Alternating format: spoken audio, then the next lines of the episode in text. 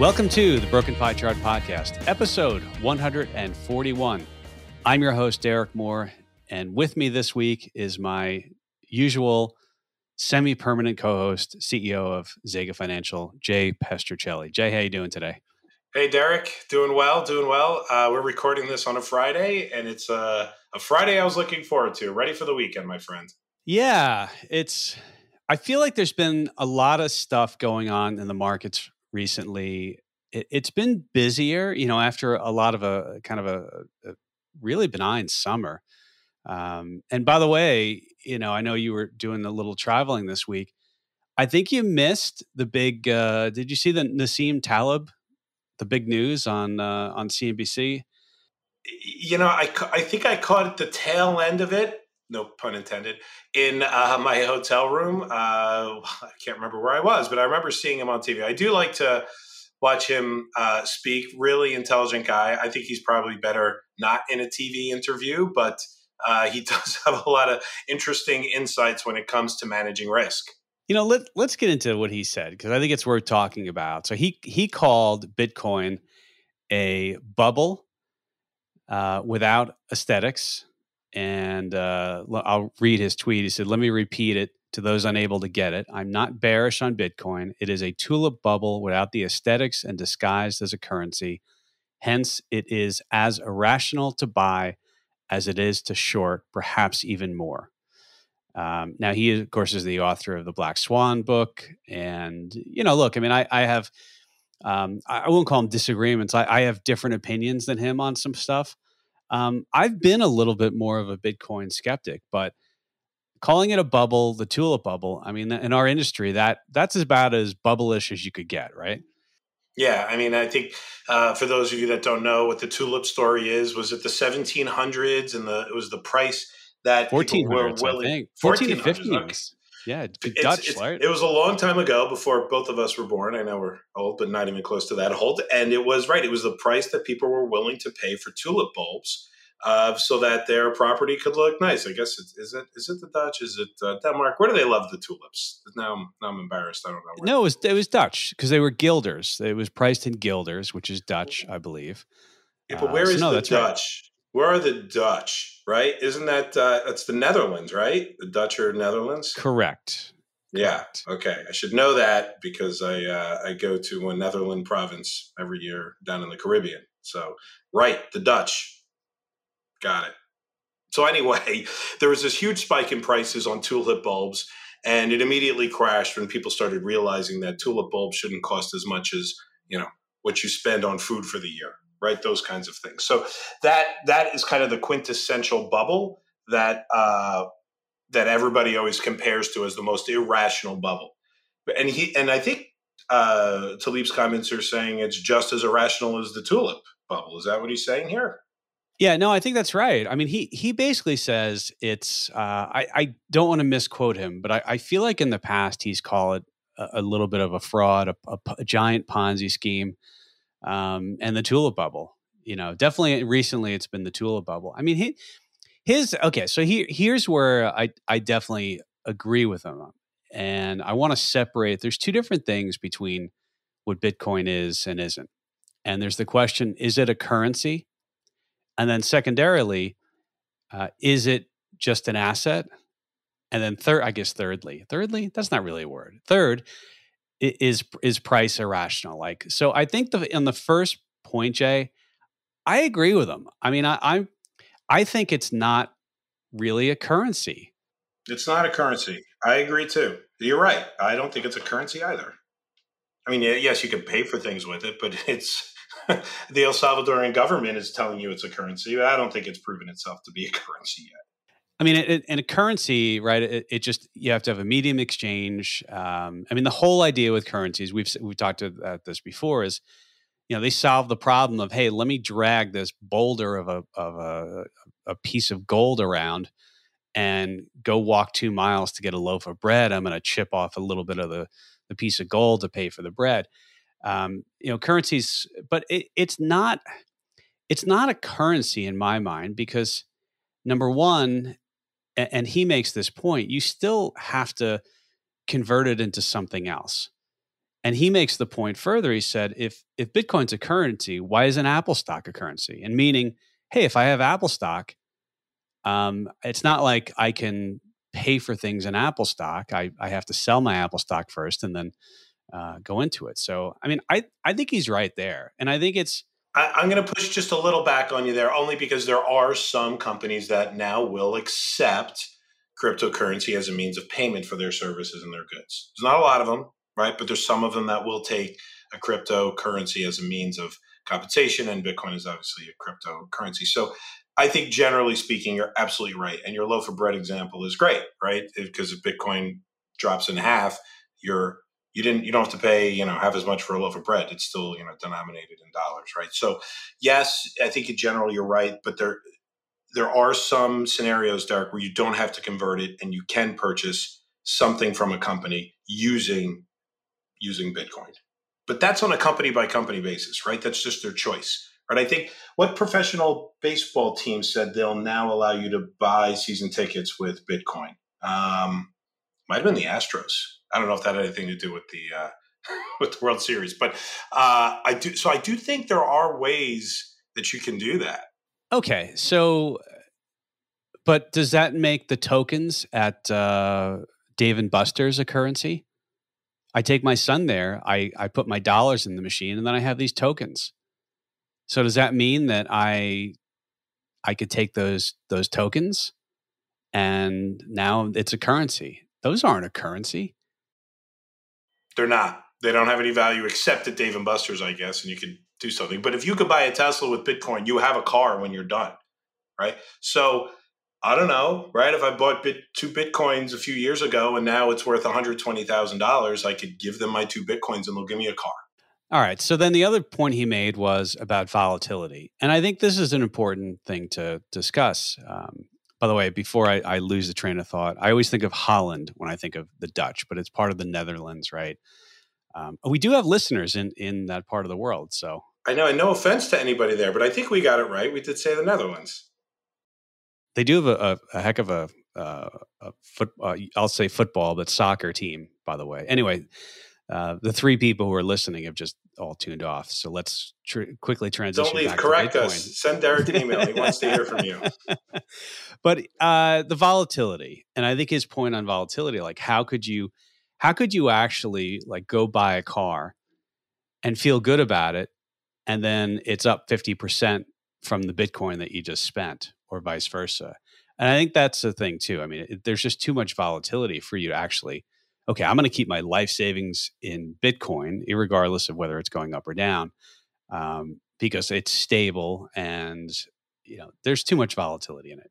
No doubt about it. There's there's I haven't seen an asset class with more volatility than uh, than crypto and Bitcoin uh, in particular. You're absolutely right about this. It's very volatile. It's not stable. I think it's a reason why it's not a reliable form of capital transactions. Yeah, I mean uh, the other point he made.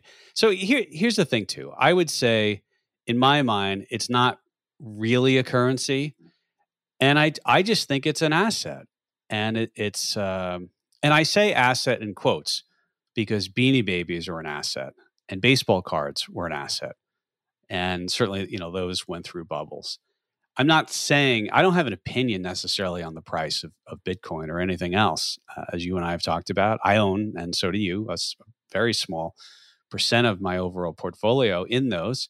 But I just think it's, uh, you know, to say it, it's, it, it's a currency. I mean, it's just like anything else. It, it it'll go up if more people, more marginal buyers come in than sellers, and if more people sell than buy, it goes down. Um, where I think it gets interesting though is this idea, and and here's I'll push back again that it's it's something of a hedge, and he made this point as well.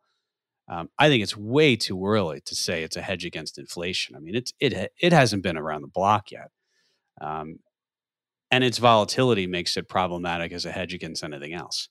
Yeah, no, listen, I think you're, you're let's so let's debunk even though i gave some supporting points let's debunk the whole currency thing it's not a currency i know it is uh, starting to become a means of transfer of wealth or value right and i was i wasn't joking when i said el salvador has now i think approved it as uh, as an official means of transferring uh, uh, transferring transferring wealth, transferring assets. Right. I think they gave you know everybody in the country got you know given a, a you know an account with you know thirty dollars worth of Bitcoin in it and said, okay, now you can use this if you want to go to the grocery store or whatever you want to do, use this to buy it. And now you can transact that way. It's easier than moving money around, you know, with normal means. And what we, I didn't realize this till I heard the discussion about it.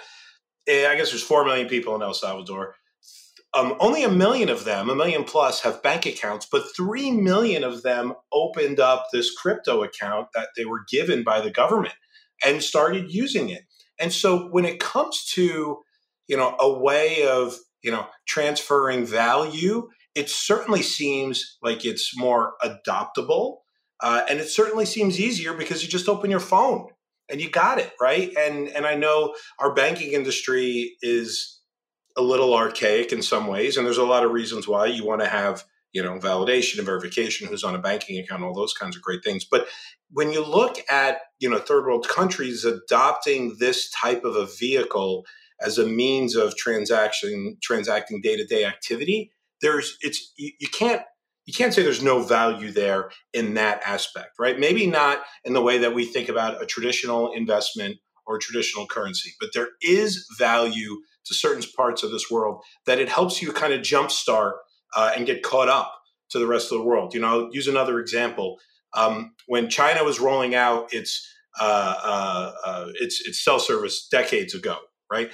They didn't go and you know lay lines and uh, their telecom service and lay lines across the whole country and bury lines run telephone lines. They just put up a bunch of cell towers and skipped the whole hardwire uh, telephone line part, right? They just went right to the end to answer, and so because they had so much catching up to do, and so this seems very much the same thing when it comes to transacting, uh, making financial transactions, and so while we can you know talk about it as you know this at trading asset there are some uses across the world but i think we'll see more adoption than in the more developed nations which is a little backwards.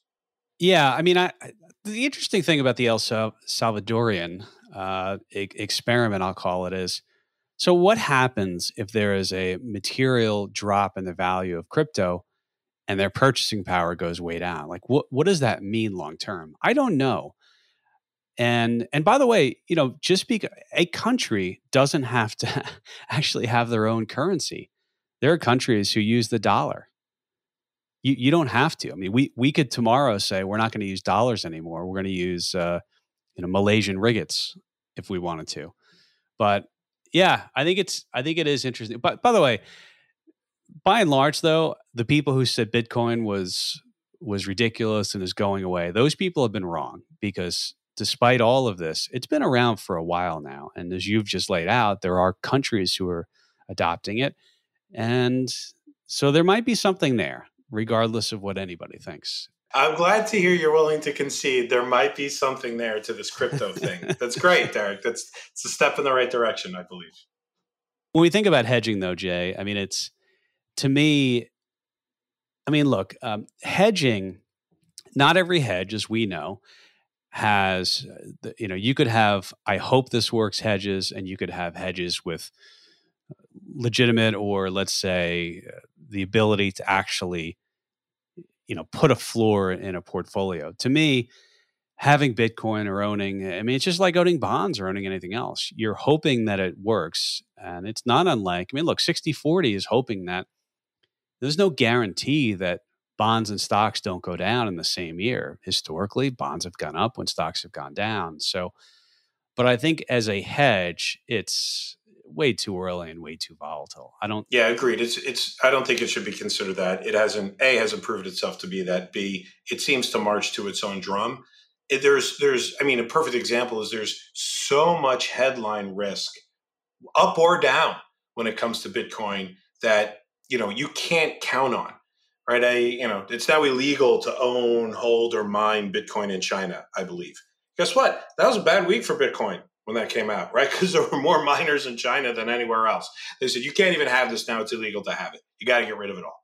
So that's not great. That is, that is, you know, obviously it's not great for Bitcoin, but that is like when you have that kind of risk within your asset class and that's your hedge, it's a huge mistake. Yes, bonds have risk when it comes to what the Fed is doing, right? But you know, there's a ton of volume and a ton of positions that are, you know, that are put on in stocks and bonds or even real estate, right? That, you know, no one single headline will break that asset class, right? Crypto carries absolutely carries this headline risk that's really kind of uncommon to anything else. The other thing I'll, I'll ask, and, and I've been thinking about this recently, Jay, and it's the idea of the whole, you know, everyone says, well, you know, okay, maybe it's not a currency, but it's something, um, just a, an asset that will go up or down based upon supply and demand, like anything else. But then the idea that, you know, blockchain is really where it's at. And I had somebody ask me a question. They said, Derek, I know the whole theory I should be using Bitcoin and we should be using blockchain because then I can go back on a ledger. And the guy said to me, somebody can do that, but I can. Like, what is the utility or the value of blockchain to, to the general person that's out there? And it, it is an interesting comment. Like, I have a, uh, a, you know, a small amount of crypto. And I know in theory, like I can go and look at some blockchain. I don't know how to do that. So I don't know. Maybe that's the value of that is overstated as yet. Uh, maybe I'm wrong there, though, Jay. Yeah, I, I listen. The, the blockchain is you know the real utility, and the crypto tokens are you know the payment for getting uh, um, uh, a dispersed support of it. Right? If Bitcoin you know went to went down to you know a dollar or ten dollars, you would see a lot of people turn off their servers that are currently getting paid to maintain the blockchain. Right? Uh, Bitcoin is obviously so big now that that's you know that's probably not going to happen. But um, you know, in other cryptos and other blockchains, it's it's one of those things that you know that's your compensation, right? You get paid these tokens for leaving your computer on and letting it being used as part of the distributed data uh, source. And so, you know, I listen, I do believe there's real utility there. It isn't mature enough to handle any serious part of our economy, but you know, I could see that um, uh, you can use blockchain for some fi- tracking of some financial transactions. Real estate is a good one right? There's not so many real estate transactions that blockchain can't handle it. Blockchain can't handle stock trading yet. blockchain can't handle, uh, you know, bond trading, anything like that that has so much activity. But it's not like everybody's buying and selling, you know, a house intraday, right? That's not the way it works. And so you could start to keep records. It's an easier way of keeping records uh, uh, than, you know, traditional, you know, uh, storage of uh, deeds and titles. So, like, it just might be a better way to start to be integrated into that. But you, if you want to be somebody that wants to be a part of whatever blockchain that is, yeah, it's going to cost you time and money, and hopefully you get paid back by the cryptocurrency that ends up, you know, coming your way when you open up that account and do the support. So it's just a payment method, which is why there's some inherent value. I don't know what that number is. It's, you know, there's a point where there's a catastrophic decline uh, in the value of that support that causes people to just leave right there can be a mass exodus when it comes to supporting that and then you know that opens up all sorts of questions that okay what's the long-term security here but back to the whole blockchain the concept and the utility of the blockchain i absolutely think has value it's you know uh, uh, distributed data record keeping and that should make things faster and it should make it harder for fraud to be uh, enacted especially when you have large volume like ethereum and, and bitcoin. The other thing I think you mentioned it on one of your media appearances uh, this week or last week was the idea that volatility is being impacted by crypto in an indirect way, and that's because uh, I think you mentioned this, Jay, maybe on Bloomberg uh, or somewhere else, that some companies are converting uh, their cash to cryptos. And so in an indirect way, it already is seeping into the S&P on a small level as of yet, right?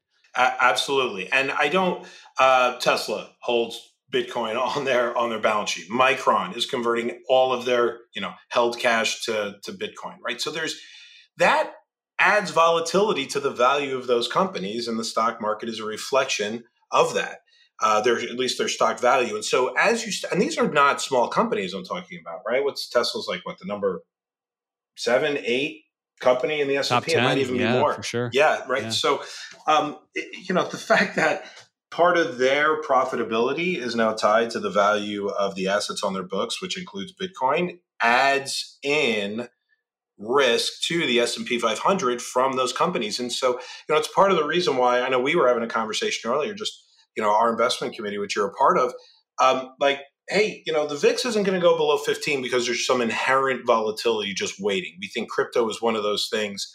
Uh, obviously, what's going on with Fed and inflation is another one, and, and where the market is trading is another one. But all of those things being said, you have to just assume now that crypto has made its way into stock prices indirectly. And, you know, it could even make its way in more directly with, you know, the newly released ETFs. There's a handful of ETFs that are out there now that are they're ETFs. They're not ETNs. They're not like Grayscale. They are. I think Valkyrie has one, and of course, uh, ProShares has one. Um, those ETFs now are assets, right? They're not part of the S and P 500, but now it's hey, this is a security, right? The SEC and FINRA have said this is a security. You can invest in this, and it's one of those things that as uh, all of that seeps its way into the market. It's a new asset class that can cause risk that will ripple throughout the rest of the market. Get, you know, let's just say an individual investor thinks, "Well, I really, I really want to get behind Bitcoin," and they put half their money into this Bitcoin ETF. Right when that sells off, and gosh, let's hope they didn't even do it on margin. They're going to be forced to sell other things, and so. You know, this is not, I'm not saying anything that's brand new, right? When there's a problem in one part of your portfolio, the way you pay for it is by selling the stuff that doesn't have a problem. And if that stocks, great then it just gets reflected that way. So it is definitely seeping its way in, not only on balance sheets, but also in the trading of the individual investor. Uh, it's just seeping its way into the rest of the market. It's something we have to watch now. It's reducing, those ETFs are reducing friction. So, economics, we think about friction as uh, an impediment or a barrier to something. And so, uh, Amazon reduced friction for for buying things. You don't have to go in your car and go to the mall or, or you know, even around the holidays. And uh, Jay, you and I are familiar with, uh, was it Garden State Plaza and Paramus Park? I mean, you, you had to park in another state to get to the Garden State Plaza in New Jersey around the holidays. It was, you had to park so far away. So I, I think that reducing friction, certainly making it easier for someone within their existing brokerage account to go and, and, and include that, that asset um, yeah, I think it's going to bring marginal buyers or marginal people interested in that asset off the sidelines for sure. Which which will add to the volatility of their own portfolio. Speaking of volatility, Jay, uh, and putting aside the crypto discussion for now, although we'll probably most likely have more to say on that at a later date, uh, the Fed announced a tapering, and so when we say taper it doesn't mean that they're raising interest rates or they're uh, eliminating all of their uh, their bond purchases, both in the MBS, mortgage-backed securities, and then Treasuries. I believe they said what it was a reduction of ten billion a month in Treasuries and five billion a month in MBS. So it's much like a government budget. It never go. It hasn't gone down. Just reduced the the amount of acceleration. Um, Jay, I don't know if this is a. I, I tend to think it's less of a big deal based upon the the size of the of the balance sheet now. Um, plus, they're doing so much. Well, actually, let, let me stop there and see if you have any thoughts around that. Yeah, I. So I think this was pretty well uh, communicated ahead of time. The market didn't seem to have a bad reaction to it at all. Um, listen, rates going up, and although you're absolutely correct, tapering doesn't mean rates are going up. It just means they're going to be a little less dovish, a little less accommodative than they were in previous months. Um, so this has been, and that's that's great. It just, by the way, they're still accommodating. They're still purchasing, right? They're still buying bonds to help spur, you know, an economic recovery, right? It seems silly to say that considering where the, the market is, right? I think we touched another all time high today. Think almost every day this past week we touched an all time high.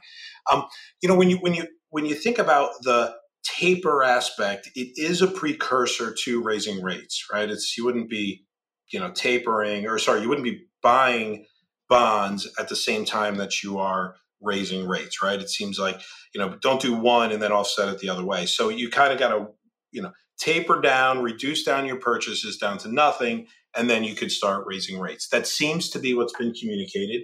I don't sit in the, the Fed, so I don't know exactly what they're going to do. But what they've told us is we're going to taper first. We're not at the point of talking about raising rates. But this first step was well received by the market, I believe, uh, and uh, and it was well communicated ahead of time. The other thing, and and I, this is one of those things that I think I'm surprised no one's talking about, and it's the the reverse the Fed's activity in the the overnight reverse repo market. Um, for anyone, I'll, I'll put a link to an episode I did on that. Uh, people seem to like that one, but basically, it's you have all these money market funds who can't hold cash, so they got to go out and buy typically really short duration paper, like uh, you know, we're talking in the bill market uh, with treasuries. And there was such demand that the Fed saw that rates actually went negative on the really short end of the curve for a small amount of time. And so they're doing these overnight reverse repos, and and I think it, they're at eight basis points right now. So they sort of set a floor in the short end market Jay, they were at 1.3 trillion, I think, the other day. So I bring that up because I feel like there's a lot of demand still for really short term paper. And so even though the Fed is is dialing back a little bit on their their monthly purchases, um, I mean, there's plenty of demand on on the short end. So even if the Treasury has is issuing more bills, I feel like that will be be scooped up. Um, but look, what what the heck do I know, right? I'm just uh It almost seems sometimes that the reverse repo rate is its own little universe, right? And and I understand its importance, but it hasn't had an impact, even though we're at kind of historic levels here. Uh, you know, past there's a there's a T now involved with trillions. Um, that's never happened before. It it hasn't to me. It hasn't been the thing that has been pushing, uh, say, the ten year price around very much. I think it's something to watch for. The fact that they have to continue to do that. It also might have to be have to do with the fact, Derek, that there's just so much more money out there, right? I mean, connect for me like the M2 money supply, right, which is kind of how much people have in bank accounts or brokerages with the repo market. Like, do you see a relationship there that you know, as the money supply increases, that reverse repo market's got to continue to rise as well? Yeah, I mean, uh, we don't want to. Uh, we, I need five hours to really disentangle all this, but in in ten seconds, Let's not do yeah, that. ten seconds. Yeah, Jay. Yeah, yeah. Our our Netherlands uh, listeners and Denmark listeners would all be gone at this point. But uh, if we haven't lost no, yet, you know, we will soon. but no, I, I, I think you're right on, on a on a you know high level yeah, I mean, if if there's more money, and especially in money markets, right, um, and some some of those uh, those asset classes, yeah, I mean, there's more money hunting for a home, which says there's, in theory, it tells me there's a shortage of of treasuries, especially on on the short end.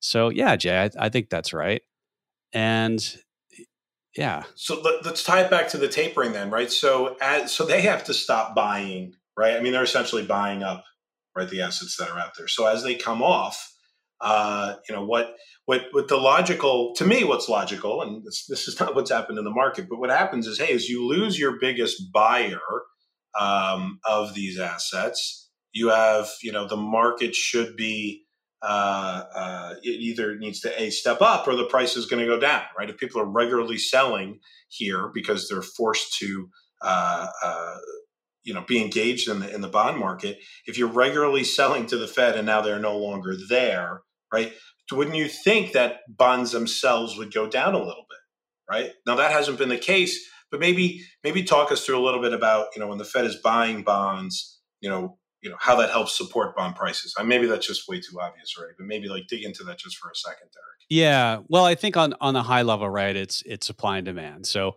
uh, and and bonds, as we've talked about before, have an inverse relationship. It's the seesaw. So bond prices up, yields down. Bond prices down, yields up.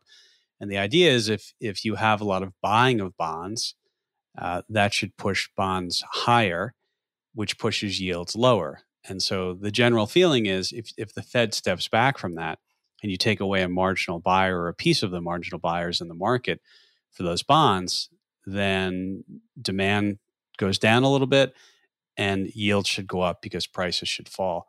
But I think what I'm seeing is that on especially, and this is really the short end now. Um, and it doesn't, you know, the Treasury can issue three month bills, they can issue one year, you know, uh, bills, they can issue short term bonds.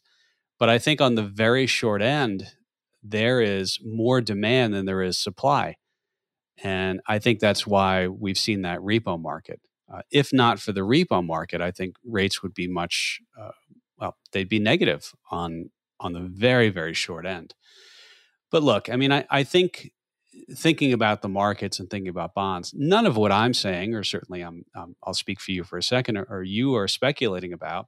You know, we are historians of the market, and we have a very big interest in the market. We have opinions but none of this really impacts anything we're doing let's say with strategies we're running with uh, you know with real money um, so a, a, lot of this is conjecture and, and i'll be honest i mean um, my my thought is that historically rates rise into the expectation of announcement of a taper and then they start to come down once the taper happens kind of a kind of like earnings jay where you sell the what is it sell the rumor buy the news i'm totally getting that wrong but uh, it's it's it's buy the rumors, sell the news. Yeah, right? there you go. I knew. That, yeah, you got it. But well, that's actually what has happened, right? Rates ran up leading into the Fed meeting. I don't know if you see this as we're recording this podcast right now. The ten years at you know 145, 1.45 percent.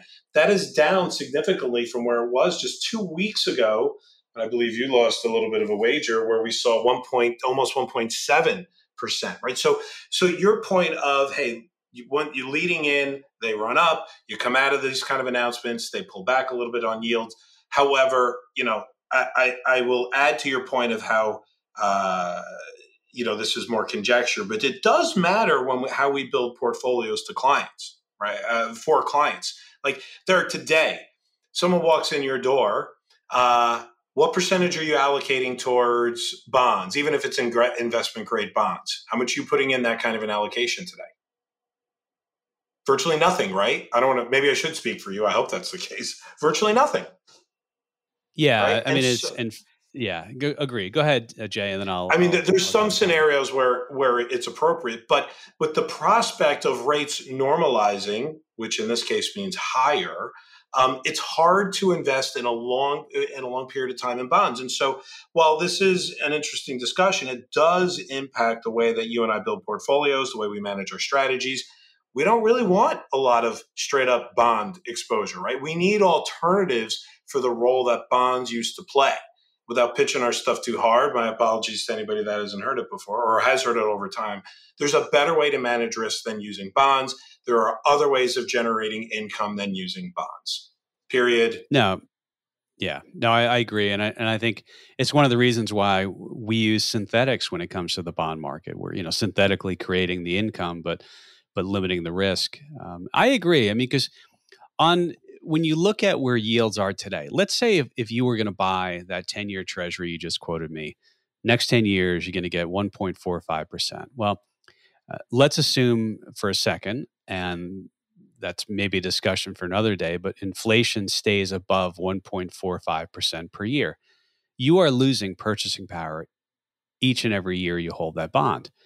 And you know the risk to the upside on that bond if, if rates rise materially is you know for every 100 uh, basis point move you would expect in that bond to lose you know roughly 8.5 8.9% maybe 9% um, you know the calculation is I'm, I'm doing a calculation in my head. But yeah and if rates go from 145 to you know to 3 345 I mean, that would be on a standard deviation basis. That that type of reduction in the price of that ten-year would would be great. And at the same time, as we great know, in a bad just, way. Great in a bad way. Yeah, like it would High be a great bad way. It would be a great. It would be a great big deal. How's that? there you go. But like, uh, you know, is there is there a scenario, and I, I can give you one, but the, is there a scenario where where rates go to, um, you know, negative 65 basis points on the 10 year. I mean, it's you know that that's sort of what you would need for the same magnitude of. You actually need a little bit less, but that's a that's a convexity thing. But but yeah, to to your point, Jay. I mean, it's bonds. The risk is to upside in rates, the benefit of a reduction in rates is not as great, I would say, right now. And and let's say it takes a long time for the bonds to actually normalize and go up, which seems to be the most likely way of being wrong in the thesis that rates are going up, right? So if you think rates are going to go up over the next two, three, four, five years, and you're wrong, the most likely result is that they were flat, right? Going negative seems extremely unlikely in the U.S. Uh, and so I, you know, I, I, understand why it is in other other uh, economies, but in the United States that seems extremely unlikely. So the the risk of being what is the risk here of being wrong? It's continuing to lose money against inflation. Fine, maybe your bond didn't lose value and you're still at the 145 in 3 years from now, right?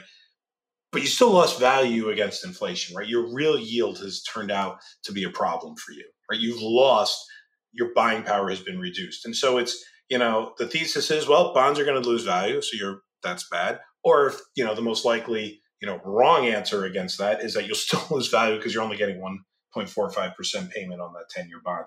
Also seems like a bad idea, right? So, you know, it's unless there's rare situations, you know, it's not our go to solution for investors that have a goal over the next five to 10 years. I think there's been uh, some academic papers, and if, if I, I don't know if I'll find it in time to put it in the show notes, but I think I think over a long period of time, your total return on the holding period of a bond is pretty much uh, you know whatever the the yield to maturity is when you buy it. So if the yield to maturity is one four five for the next ten years, historically, according to some academics, that's about what you would you would get on an annualized basis. And to your point, if inflation, unless inflation dips below one four five, uh, that is a negative real return. Um, on on the pro side of bonds, because I want to be clear, you know, I'm not saying neither of us is saying you know take a short position on bonds, take a long position on bonds.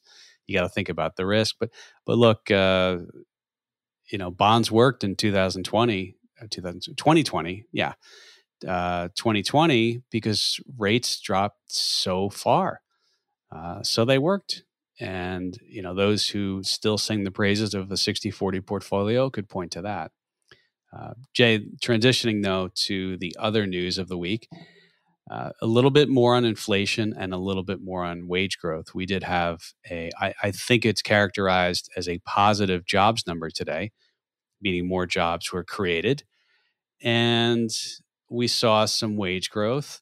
You know, September I forget, it was millions of people uh, came off the rolls of the enhanced unemployment. So maybe that was what was seeping into this number. Um, you know, it took a little time to get folks off the sidelines, but I don't know. I mean, it, it I know you, you kind of laughed a little bit when I said it was a positive, uh, positive in some ways, negative in others, right? Um, it, it, it is positive. I mean, it certainly beat expectations, having, I think it was 531,000 new jobs created in the month of October. Uh, that was obviously a positive thing. Uh, the little bit of the negative was, well, I guess it's good for the workers. Hourly earnings went up a little bit, right? We saw a tick up in that, which is, you know, probably where we'll lead to because you started with inflation. Um, you know, and productivity, which is a number we got two days ago, uh, was really, you know, poor, right? It cost more uh, to produce what we were producing, uh, uh more, what it, I guess it was October. It cost more to produce goods in October than it did in the previous months by something like 8%. And so so there are good and bad pieces of this. Generally speaking though, you know, and I you know the delay in the numbers when it comes out for this uh, uh, for the jobs number is kind of significant, right? I mean, it's not it doesn't measure all of October, and I think you're um, accurate to point out that in September, a lot of folks rolled off of the government uh, support that they might have been getting with stimulus checks and those types of things. Uh, I think that is what we're seeing right now. Just some of that rolling off. People had to go back to work. Um, but there's still a lot of job openings still left to fill to get back to pre-COVID levels, right? Something like four million openings still, you know, are out there that that uh, just to get us back to that point.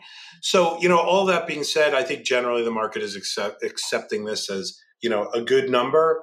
Um, but you know, is it's I, I don't think we were all that surprised by it. Right? Is that fair to say? I don't think we should be surprised by it, given the change in the uh, the government programs, right? I mean, it just goes to, uh, if if you if you don't have that same amount of money coming in anymore, wouldn't the next step at some point either say, okay, I've got to go uh, take one of these positions, or um, my savings is running out from you know all the excess stuff. But I think the the productivity thing is really interesting. It, it didn't get talked about. And so, by the way, productivity for anyone in the audience who's unfamiliar with that, it's uh, the technical economics, quote unquote, definition. It measures output per unit of input, such as labor, capital, or other resources. So it's, uh, uh, and another way to look at it is uh, comparing GDP to um, hours worked. So it's like you work an hour, like what are you producing? Oh, okay. Last month you produced X and this month it's down. And that's what happened, Jay. I don't think that was talked about enough, to be honest with you.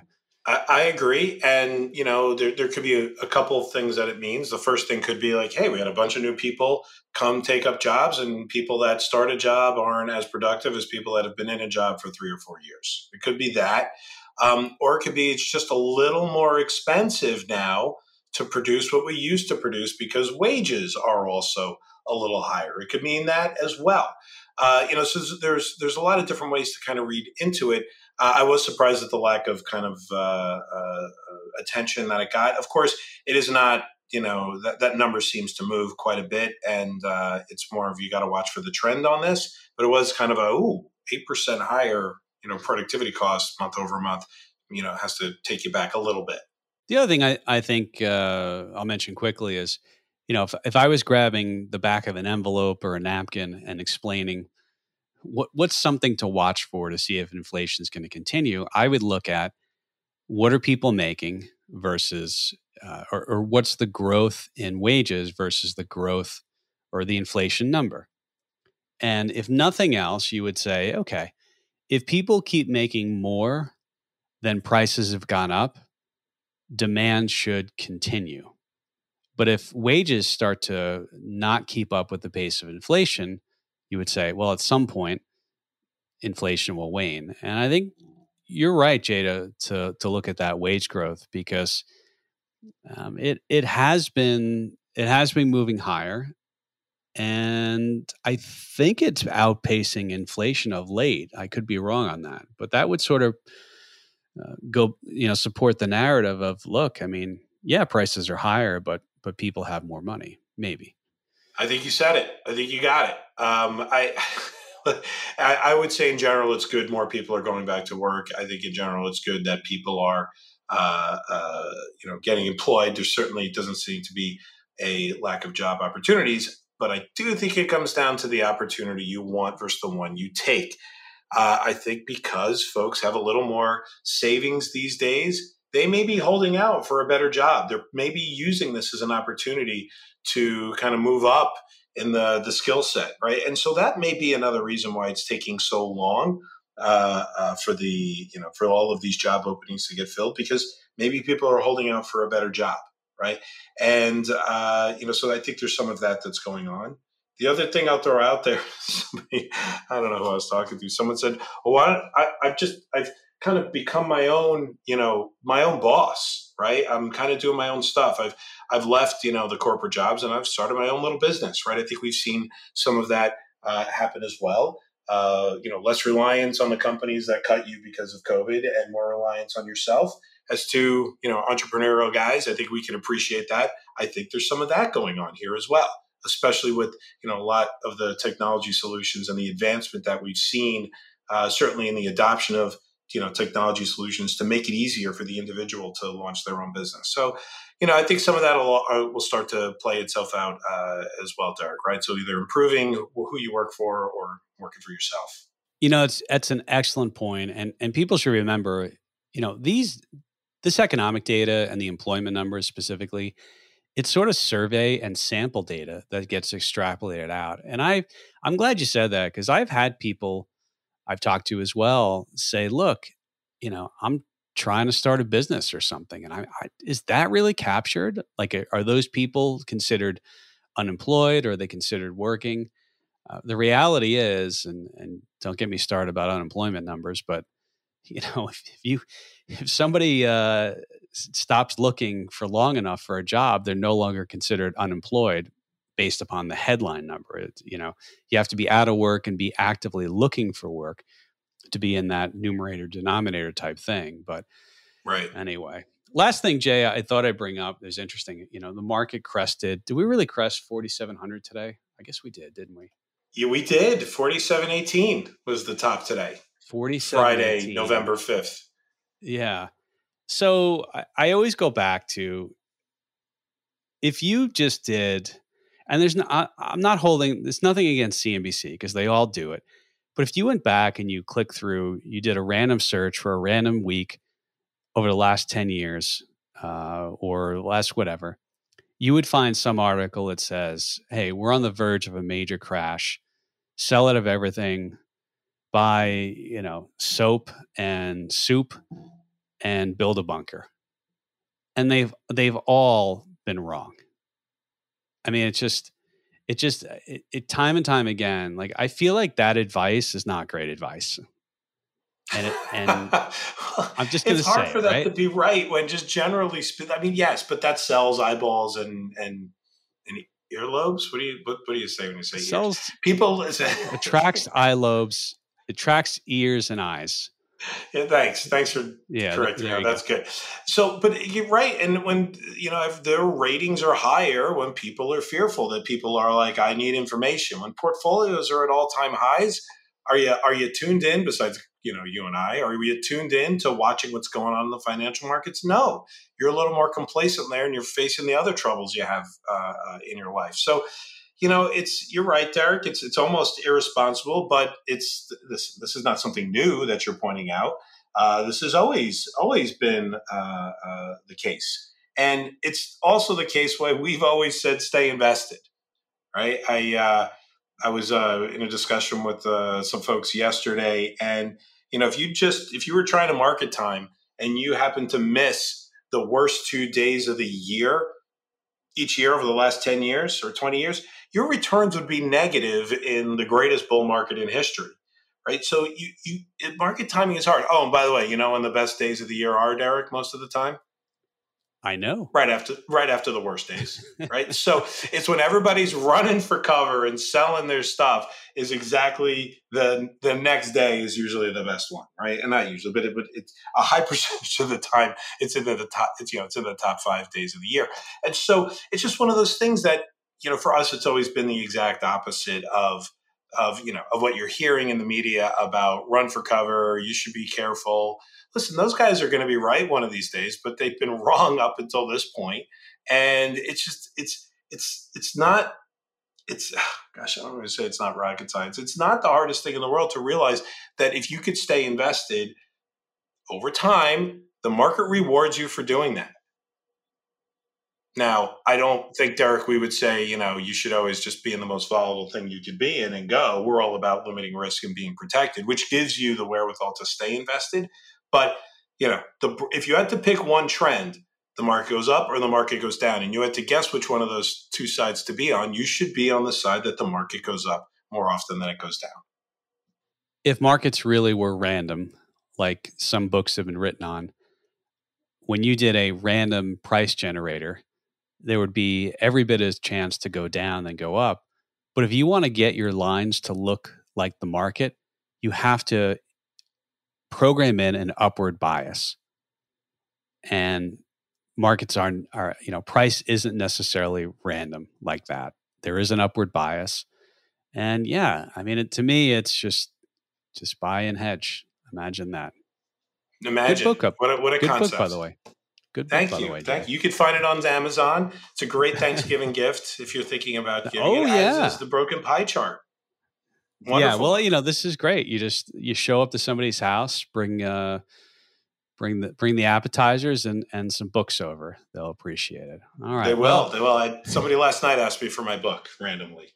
Nice. you could go buy it on Amazon. It's right there. You could do it on your phone. There's a Kindle version. Knock yourself out. Well, before we leave, I'll just clean up uh, for uh, I, I, Netherlands and Denmark. Right, are uh, two different countries. Uh, they are. They're both in Europe. Denmark is in the Baltic Sea, while the Netherlands lies to the west of Denmark. Um, Netherlands, I believe, is synonymous with uh, with Holland, but uh, and Copenhagen is in Denmark. Copenhagen. That's true. It's That's true. I've the, been to Copenhagen. Yeah. Wonderful Where city. Holland or or the Netherlands has Amsterdam as its capital city. So uh, there you go. But yes, we do have listeners from the Netherlands and Denmark as well, and we appreciate those as well as others. Uh, finally, I'll just mention uh, I have yet to get a listener from uh, the country of Gibraltar, which is uh, it's not. Know. With the relate, there's a relationship with England, but if if you are from Gibraltar and are listening, uh, send me a note, and I will send you a signed book. But uh, it's the the never ending plea for the Gibraltarians to come through for the Broken Pie Chart podcast, Jay. It's an important demographic, Derek, and I think it's it's worth you know the regular communication. I, I agree. All right, Jay. Well, thanks for coming on again, and I know we'll have you back on uh, shortly, if not uh, uh, before then. We seem to always get you on the odd numbers. Like you're never at the maybe episode 150 we'll actually schedule, which would be about what nine weeks, eight weeks from now. Uh, so that would be end of year, beginning of year, but we'll have you on before then. So Jay, thanks again for uh, for the time and uh, appreciate the conversation. Always great to be here, Derek. Thanks so much.